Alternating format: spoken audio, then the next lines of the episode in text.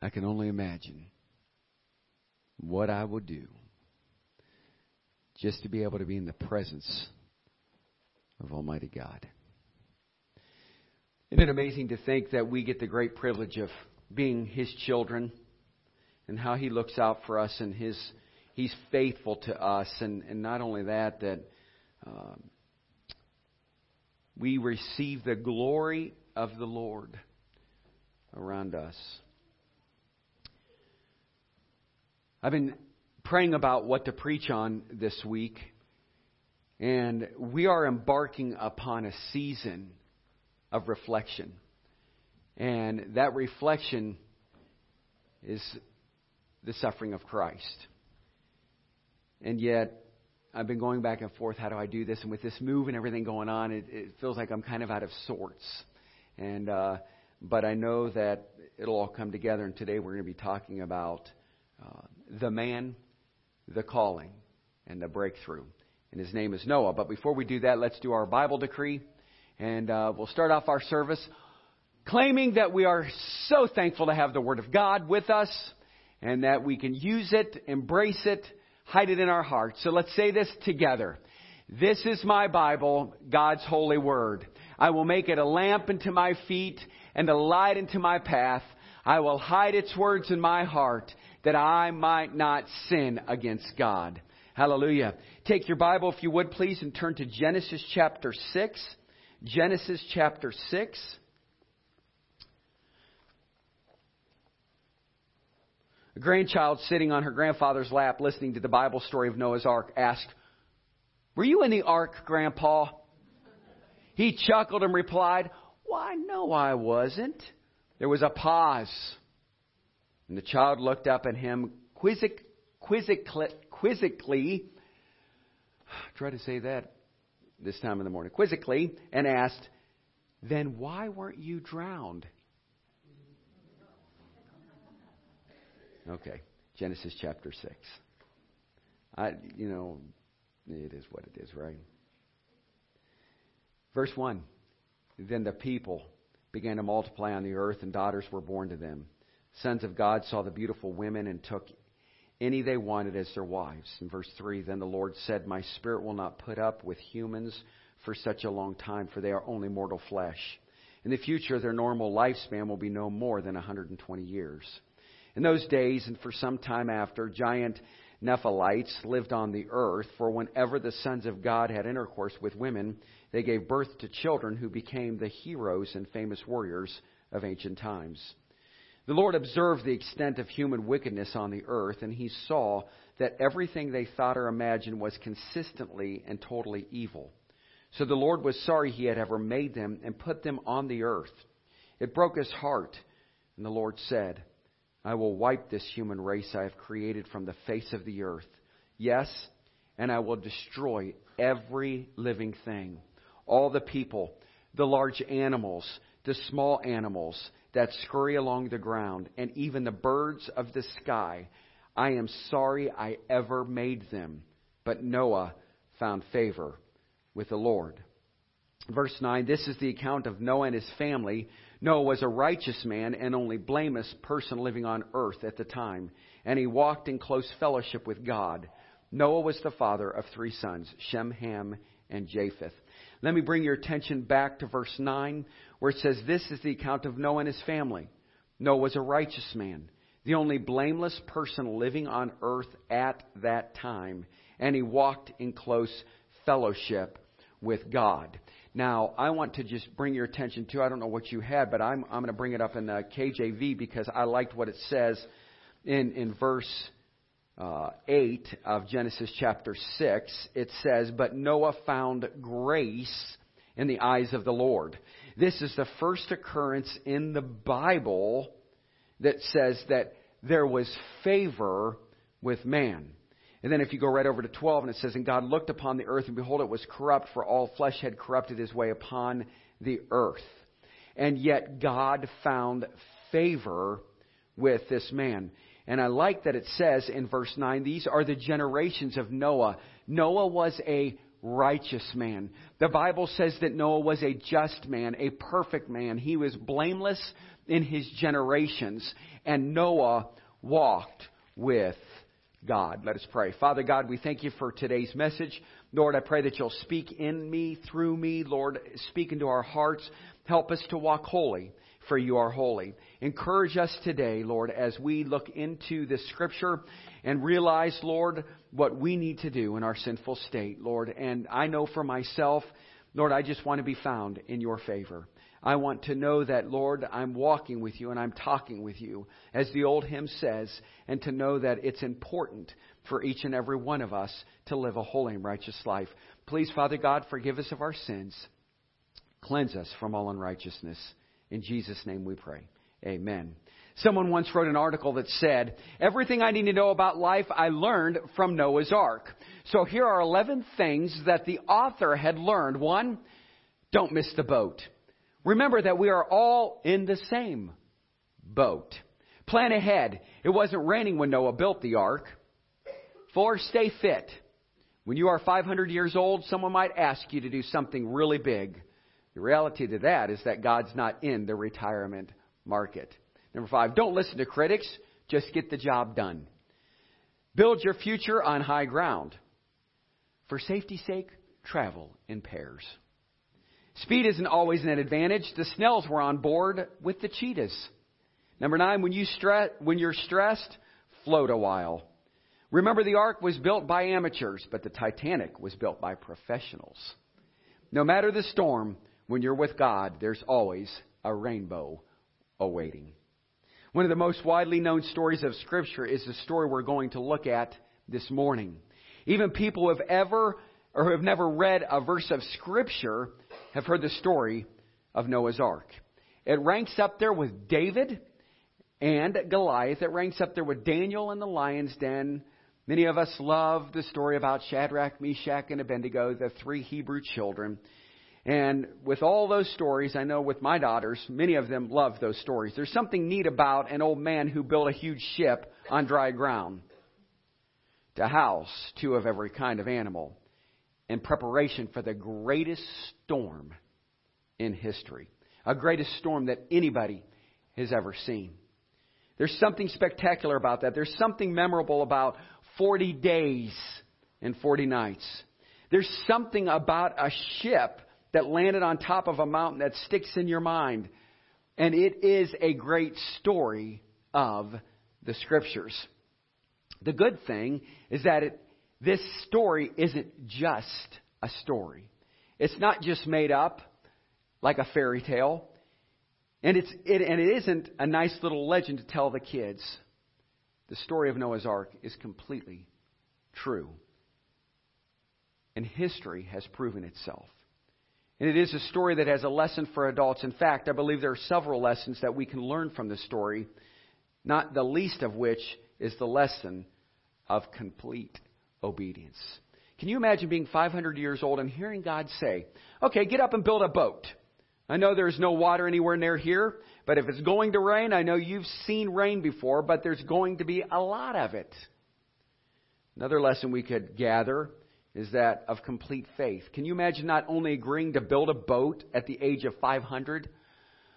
How many of you are tired at the age of 40, 50, 60, 70, 80? For some of you that are 90, I know. I mean, it's tiring. 500 years old. It's crazy every time I read this story. And we won't look at Jewish calendars and all that kind of stuff, but also continuing to, to build that boat for 100 years in the midst of ridicule and scoffing. There's no water. What are you building a boat for? Fool. Rain? What's rain? You think that thing is going to keep you safe from a bunch of water that's supposed to flood the whole world? Yeah. No, it was a great man of obedience and faith. But this morning I'm not going to direct our focus to those things about this story. But I want to direct your attention to one short verse towards the beginning of this whole story. I want to talk about an aspect of this story that maybe we haven't said a whole lot about when it comes to Noah's Ark. I want you to look at Genesis 6 9 here. And I believe is a verse that summarizes what Noah is all about. Let me read it to you again. Starting in the middle of the verse, it says, Noah was a just man and a perfect man. He was righteous in his generations. And it says that Noah walked with God. One of the hardest things, I think, for, for many of us Christians, and I'm just going to make this applicable for all of our lives, is to do something knowing that people are always going to question and doubt what you're doing.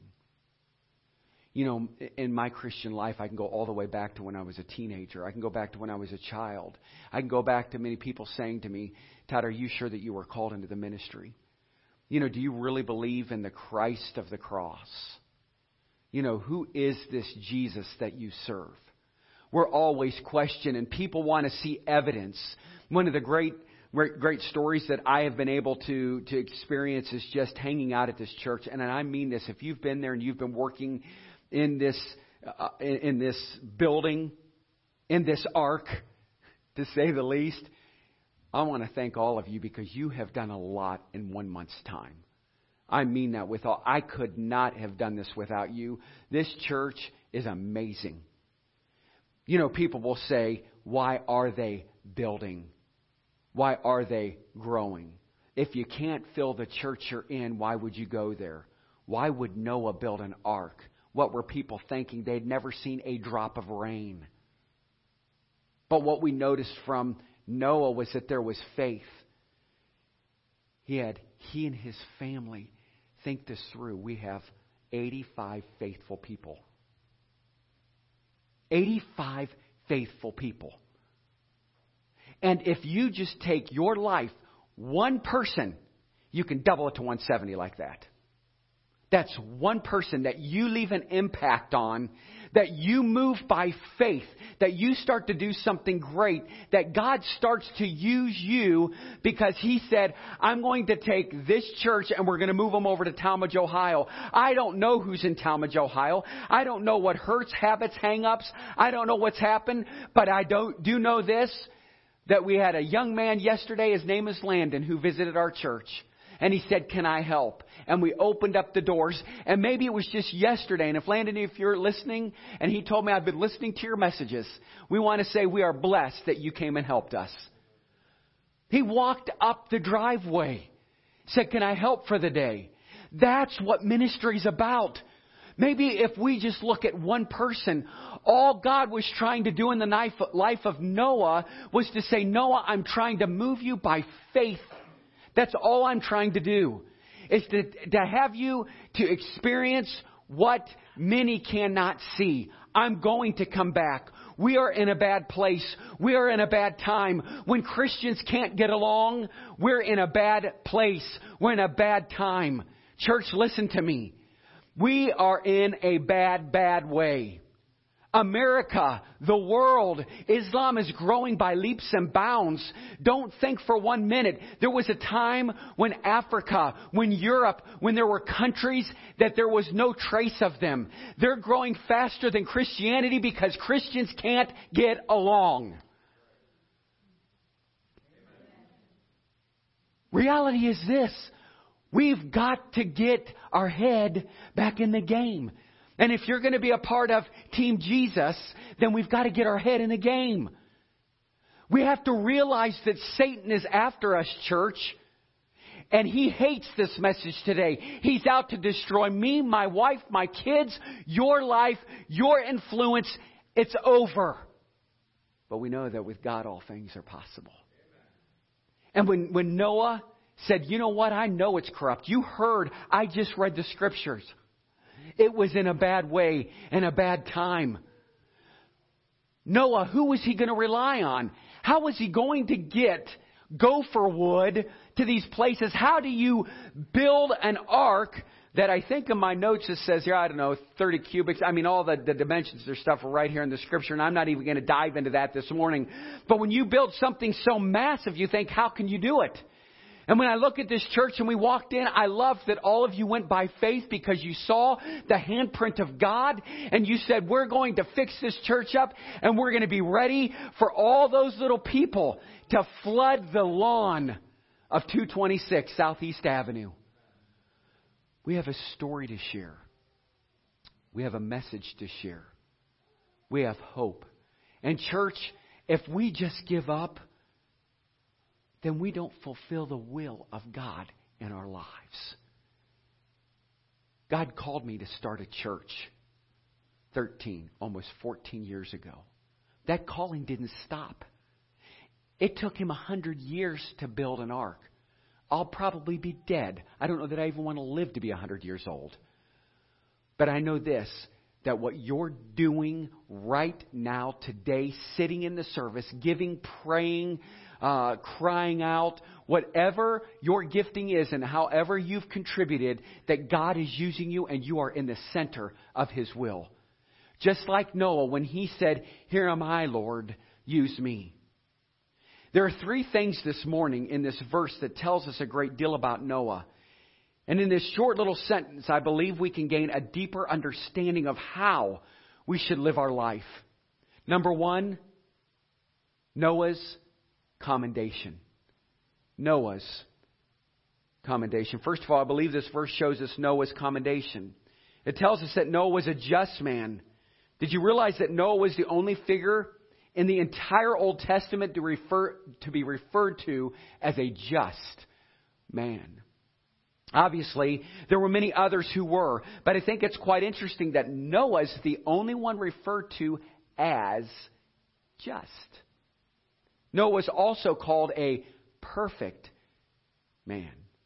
That's quite a compliment. That's quite a commendation. And I don't want to open a can of Christian perfection worms. That's for another time in a sermon, probably a sermon series. But what does it mean that he was just and perfect?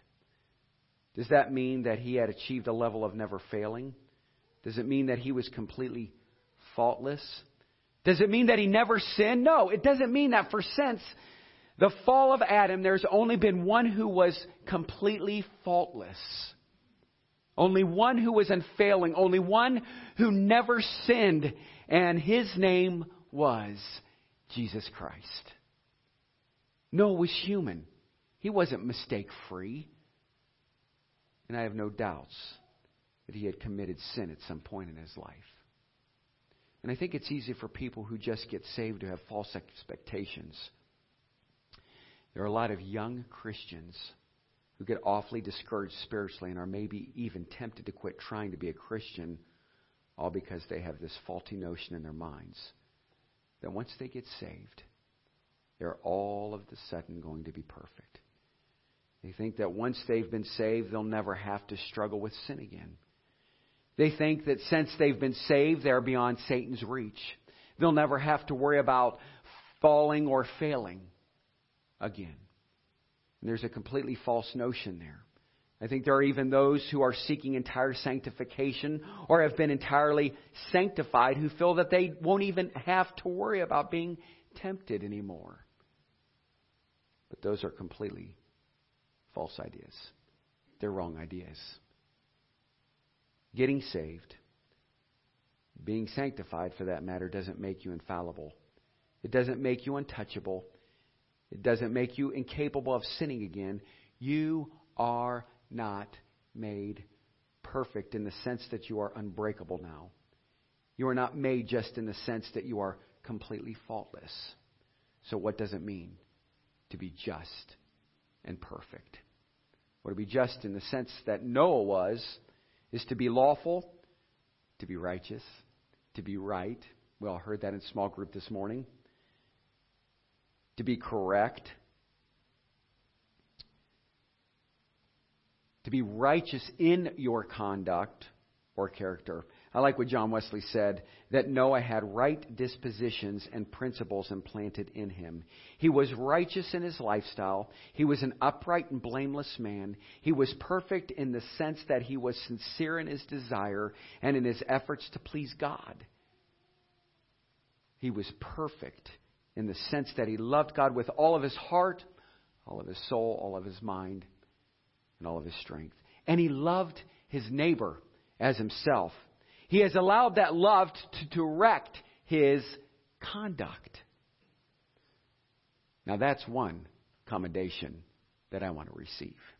I want to be known as a man who loves perfectly, who may have slipped up at times and who may not have achieved complete perfection, but who always loved God completely and loved my neighbor selflessly. And who always let my life be directed by that love. That's the kind of commendation I want to receive when I stand before God at the last day. That was Noah's commendation. I know that people will say to me all the time, Pastor, I watch these people come to church. They got in the baptismal waters, they got saved, baptized, and we've never seen them. They were gone forever, never to be heard of, never to walk the ways of the Lord ever again. I baptize you, my brother, in the name of the Father, and of the Son, and of the Holy Spirit. Buried in the likeness of his death, raised in the likeness of his resurrection, to walk in the newness of life. Church, we're here to say that we want God to accommodate all of us. But we can't do that unless you're living a holy, righteous life. You need to walk in Christ. You walk in spirit and in truth. Today we said, Seek ye first the kingdom of God and his righteousness, and all these things will be added unto you. Number two, Noah's challenge. Number two, Noah's challenge. But not only do we see Noah's commendation, we see his challenge as well. For that verse says that he was perfect in his generations. Now, I don't know if you remember a lot about Noah's generation, but it was not a good one. In fact, it was a very, very wicked one. Let me just tell you how wicked it was by reading you the verses prior to that verse or to that text in verses 5 through 7. And again, God saw that the wickedness of man was great in the earth and that every imagination of the thoughts of his heart was only evil continually. And it repented the Lord that he had made man on earth, and it grieved him at his heart. And the Lord said, I will destroy man whom I have created from the face of the earth, both man and beast and the creeping thing, and the fowls of the air, for it repenteth, as the scripture says in the KJV, he regretted that he had made them. That's what it says. He regretted that that ever took place. Noah was living in an evil day. So you better believe it was a challenge for him to be an upright man when he was the only one to be that way. He had no benefits of going to church. He had no Christian fellowship to enjoy. He had no building to fix up other than an ark with a, uh, with a few of his family members. He had no accountability or prayer partners. He had no small group get togethers to enjoy. He was the only one who was serving God. He and his family. There was no one else. So I'm going to ask you do you think that would be easy? Think about it, church. Nobody else. No one else around you. Just you. Everybody else is living an evil life. People looking at you going, You're a joke. So you serve a God that told you you are, that guy is crazy. He's a nut job. Would you stand alone? Would you stand alone? Do you think he had no temptation to give up and just be like everybody else? Absolutely. Have you ever heard of peer pressure? You know, psychology books are filled with studies that demonstrate the power of peer pressure. Let me show you. One classic study that I think really illustrates my point involved a classroom of teenagers. On the board in the front of the class were three charts with a series of lines of varying lengths on each. The teacher instructed the students to each raise his or her hand when he pointed to the longest line on each chart. What one st- student didn't know was that the other nine had been instructed ahead of time to raise their hands for the next to the longest line. Now, watch. When the teacher pointed to the shorter line and nine students raised their hands, choosing it as the longest line, the lone student would glance around, put his or her head down. And most of the time, he would reluctantly raise his hand, even though it was obviously the wrong choice. The same result happened about 75% of the time. It was the same with the young children and even other teenagers. Peer pressure is a real thing. We don't like to be the only ones who do something or don't do something. And I think we're dead wrong if we think that teenagers are the only ones who are susceptible. Granted, older folks sometimes have a high enough level of commitment that they are willing to tough it out. But I really don't think it's easy for anyone. But Noah stood alone. In a world of wickedness, he stood as the only righteous man. Again, John Wesley said this It is easy to be religious when religion is in fashion. But it is an evidence of strong faith to swim against the stream and to appear for, to appear for God when no one else appears for him. Let me say this to you again. It is easy to be religious when religion is in fashion, but it is an evidence of strong faith to swim against the stream and to appear for God when no one else appears for him. Wow, how right he was. But the thing of it is, I believe sometimes we find it hard enough to stand up for our faith. When we do, we have many others to stand with us.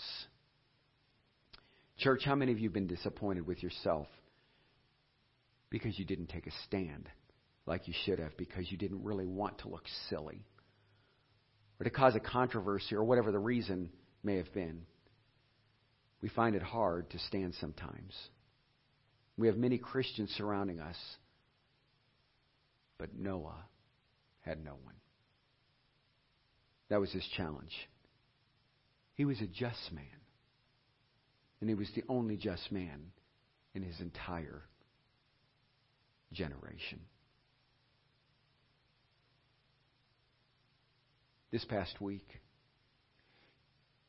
I'm going to compare the, the reason why I started thinking about this was because I was thinking of three points of Noah's life. And God just, I was walking through the church and I thought, you know, God, many of our church members don't realize what it was like to have 27 people on a deck.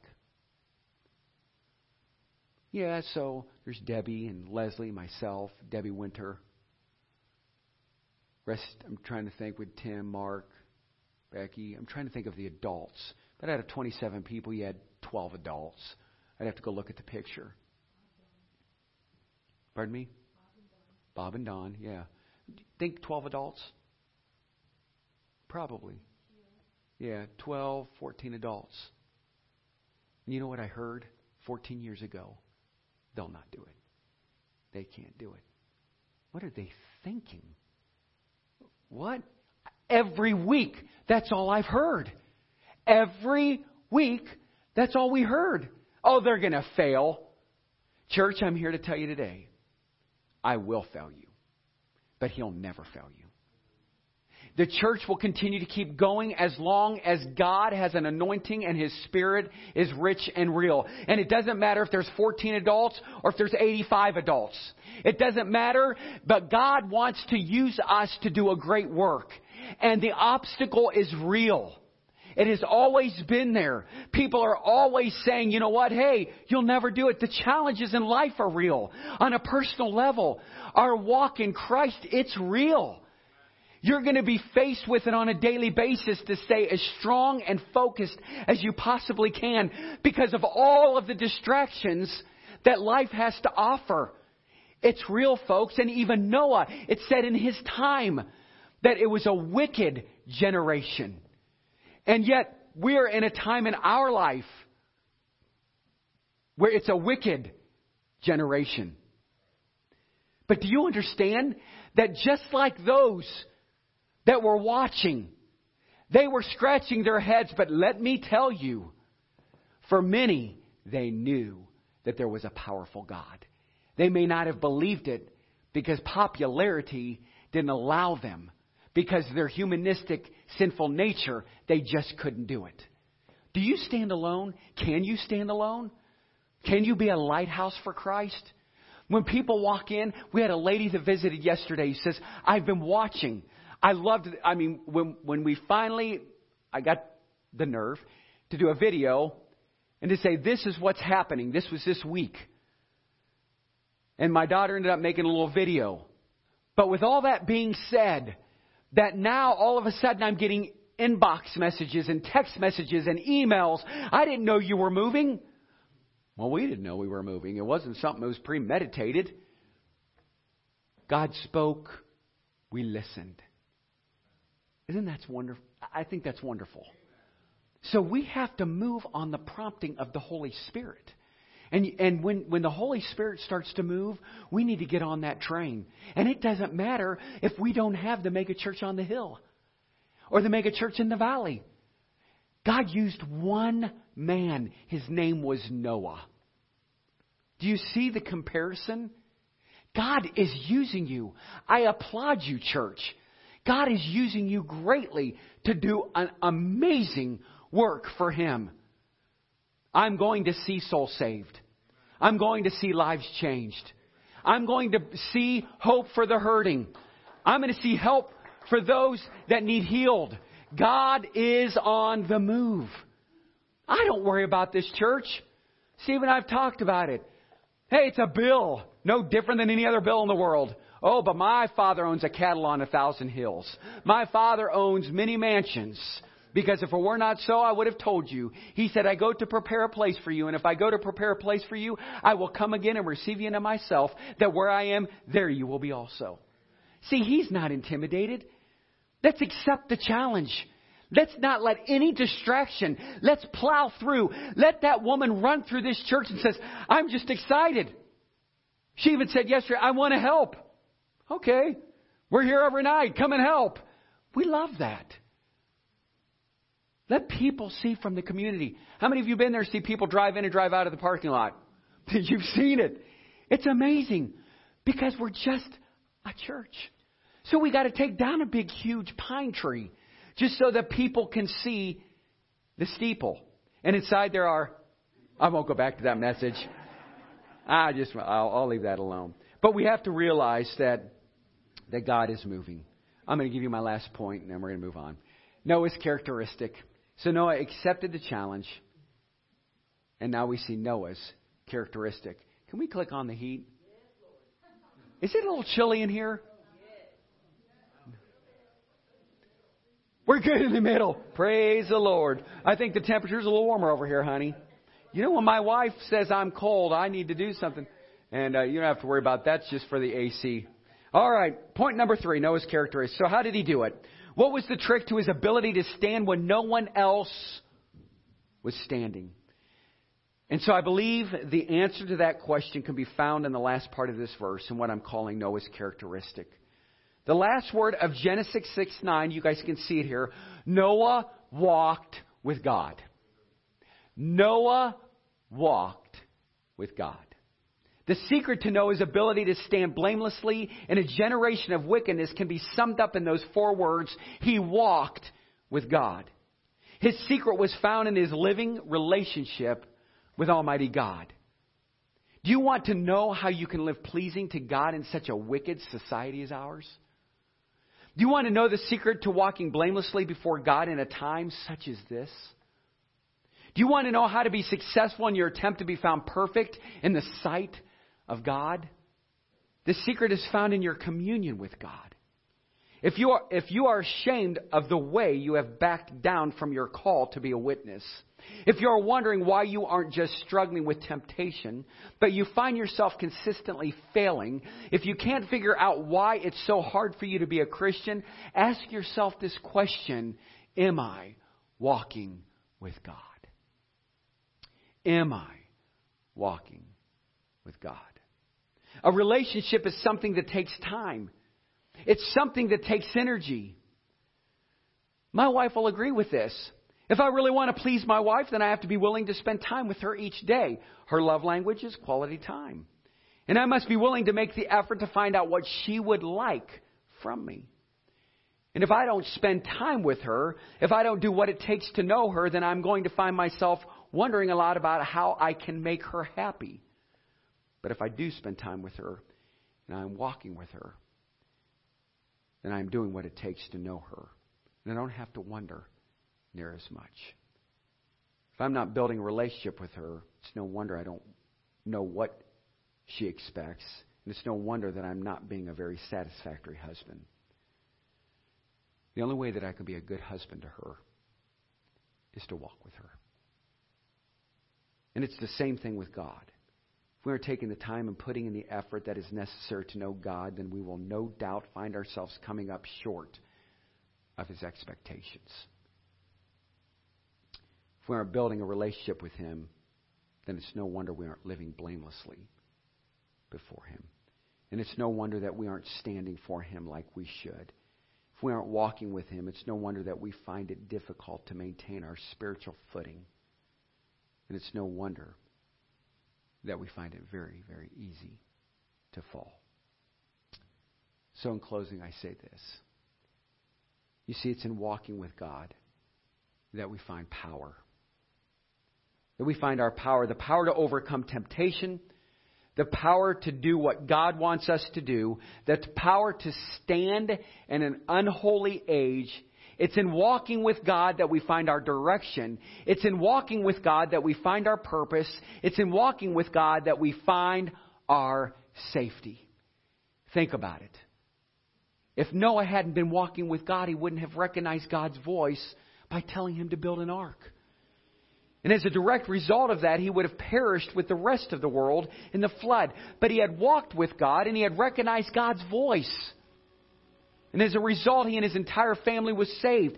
There's safety in walking with God. Hallelujah. We had a moment this week where we were a little nervous. I'm talking to Steve on the phone, and being that he's in refrigeration and furnace and HVAC, and I know it's in the commercial line. He and I were, yes, just thinking about the cost of a new boiler. That's what anybody does that, that does the books. There was times when George and I were concerned, but yet we put our faith and trust in God. And we had to we had to realize that God is is constantly on the move. And that He's big enough to take care of us. And and this was no coincidence at all. That Steve called me up and he's like, "Hey, um, I want to let you know that I left. I sent you an email and this is what's going on, so forth, et cetera, et cetera, et cetera." Long story short, he said, "My dad uses Brandon Heating and Cooling." Then I ended up calling them and let's go ahead and have them come out. And I said, "Great idea. Let's do this." And um, and, and more than anything, it was cool because I, I was so praying that I wanted Steve because I know in his prayer time and in my prayer time, we wanted just to see God's hand on it. And Ron Sr., who was here with me when they came to repair it. But, you know, when, when you're doing so much, I don't know why we even have to doubt or worry about it because, remember, don't worry about tomorrow, for tomorrow shall worry about itself. And so he was on the phone, the gentleman says, Oh, what church you go to? He said, New Hope. He goes, Oh, what's your pastor's name? Pastor Todd. I know him. Steve told me that, and I'm like, what's his name? Harold. I go, oh, Harold Hayes? And so it was exciting. I got on the phone, talked to him for about an hour, and Harold came out. He is the owner. He was at another place for 25 years. It was father-in-law's business. They bought it. And I just want to say a, a great big thank thank you to a, a wonderful guy, wonderful family. We've known them for years. They've been here to hear Schaefer Band. Uh, he, his sister, and his family, his parents. I mean, they've all been here. And um, so he came in, he looked at it, and he goes, let's, let's just do this. Let's wait till Wednesday, Thursday, till we get the guy who's the, the specialist with boilers. I said, I'm willing to wait. And so he ended up coming in. He walked right over, just as calm as can be. We got this. I said, You what? We got this. And so, you know, they were here for the day, hanging out, repairing this, fixing that, doing this, doing that, replacing wires, thermocouples, pumps, switches, air this, air. I don't have a clue what. I just was trying to memorize it as he was telling me. And I'm like, well, this bill's going to be $1,510. It came out to be 510 Hallelujah. Be, because you see, God takes care of his people. And when God says to do something and we listen and we move on it and we recognize the voice of God and we use people in our life, it takes all of us to do what needs to be done. But I didn't say to Steve, Steve, listen, I already talked to one guy. He said it's, it's done for. Well, obviously, he didn't know who he was talking about. And on top of it, Jesus did some healing on that boiler, and that's what I'm going to believe in between that time and this time. You know, praise the Lord. The secret to our spiritual success, the secret to our being commended by God. The secret to our fulfilling God's plan for us, the secret for our ability to stand in the midst of wickedness is found in walking with God. Noah walked with God. I want to be a church where we're walking with God. That wasn't coincidental. Nothing was coincidental. I'm tiptoeing through this building. As the fire marshal's going through here, and I'm kind of watching from a distance. You guys like my fancy signs I put up? Want to make sure we put up our fancy, you know, everybody, if there's a fire, go this way or out that door. And uh, just like the airline, this way, that way. Find yourself that way and run for your life. Dive out the windows. You know, anyhow. But reality is, when you walk with God, you find favor with people. We passed our fire inspection, which is great when it comes to, to selling a building. Because we have to do what we're called to do. He says, If you're faithful with little, I'll be faithful to bless you with much. This morning, I want to be someone of whom, when my life story is written, the author is able to say, Todd was a just man and perfect in his generations. And Todd walked with God. That's the way I want to live my life. And that's how I want to be remembered. And I want people to remember that, wait a minute, New Hope, they were just people. And perfect throughout all the years that I blessed their life. And New Hope walked with God. That's the way I want people to remember us. But, church, we live in a generation where you don't have to buckle to peer pressure. You don't have to, to yield to negativity. Oh, because our God is greater, and our God is stronger, and our God is more powerful. And you can do all things through Christ that gives you strength. So, as I bring this message to this close, Today we have seen. Noah had some commendations. He faced some challenges and had godly character. But listen, church, when you walk with God, He is there with you. He's there for you. Henry Ford said, Those who walk with God always reach their destination. The greatest evangelist, Dwight L. Moody, said, If I walk with the world, I can't walk with God. Ephesians 2:10 reads, "For we are his creation created in Christ Jesus for good works, which God prepared ahead of time so that we should walk in them." Deuteronomy 8:6, "Observe the commands of the Lord your God by walking in his ways and fearing him." In 1 John 2:6, "The one who says he resides in God ought himself to walk just." as Jesus walked. When we walk with the Lord, we draw closer to the Lord with all our heart. He becomes our focus. Our hearts long for Him. Our hearts seek His presence. And our desire to have fellowship with Christ and be like Him will grow while our worldly desires will decrease.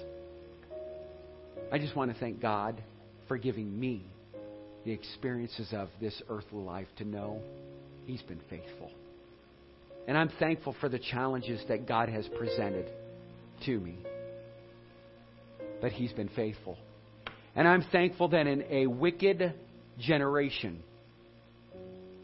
that He's been faithful. And I'm thankful that just like many told Noah, why would you build an ark?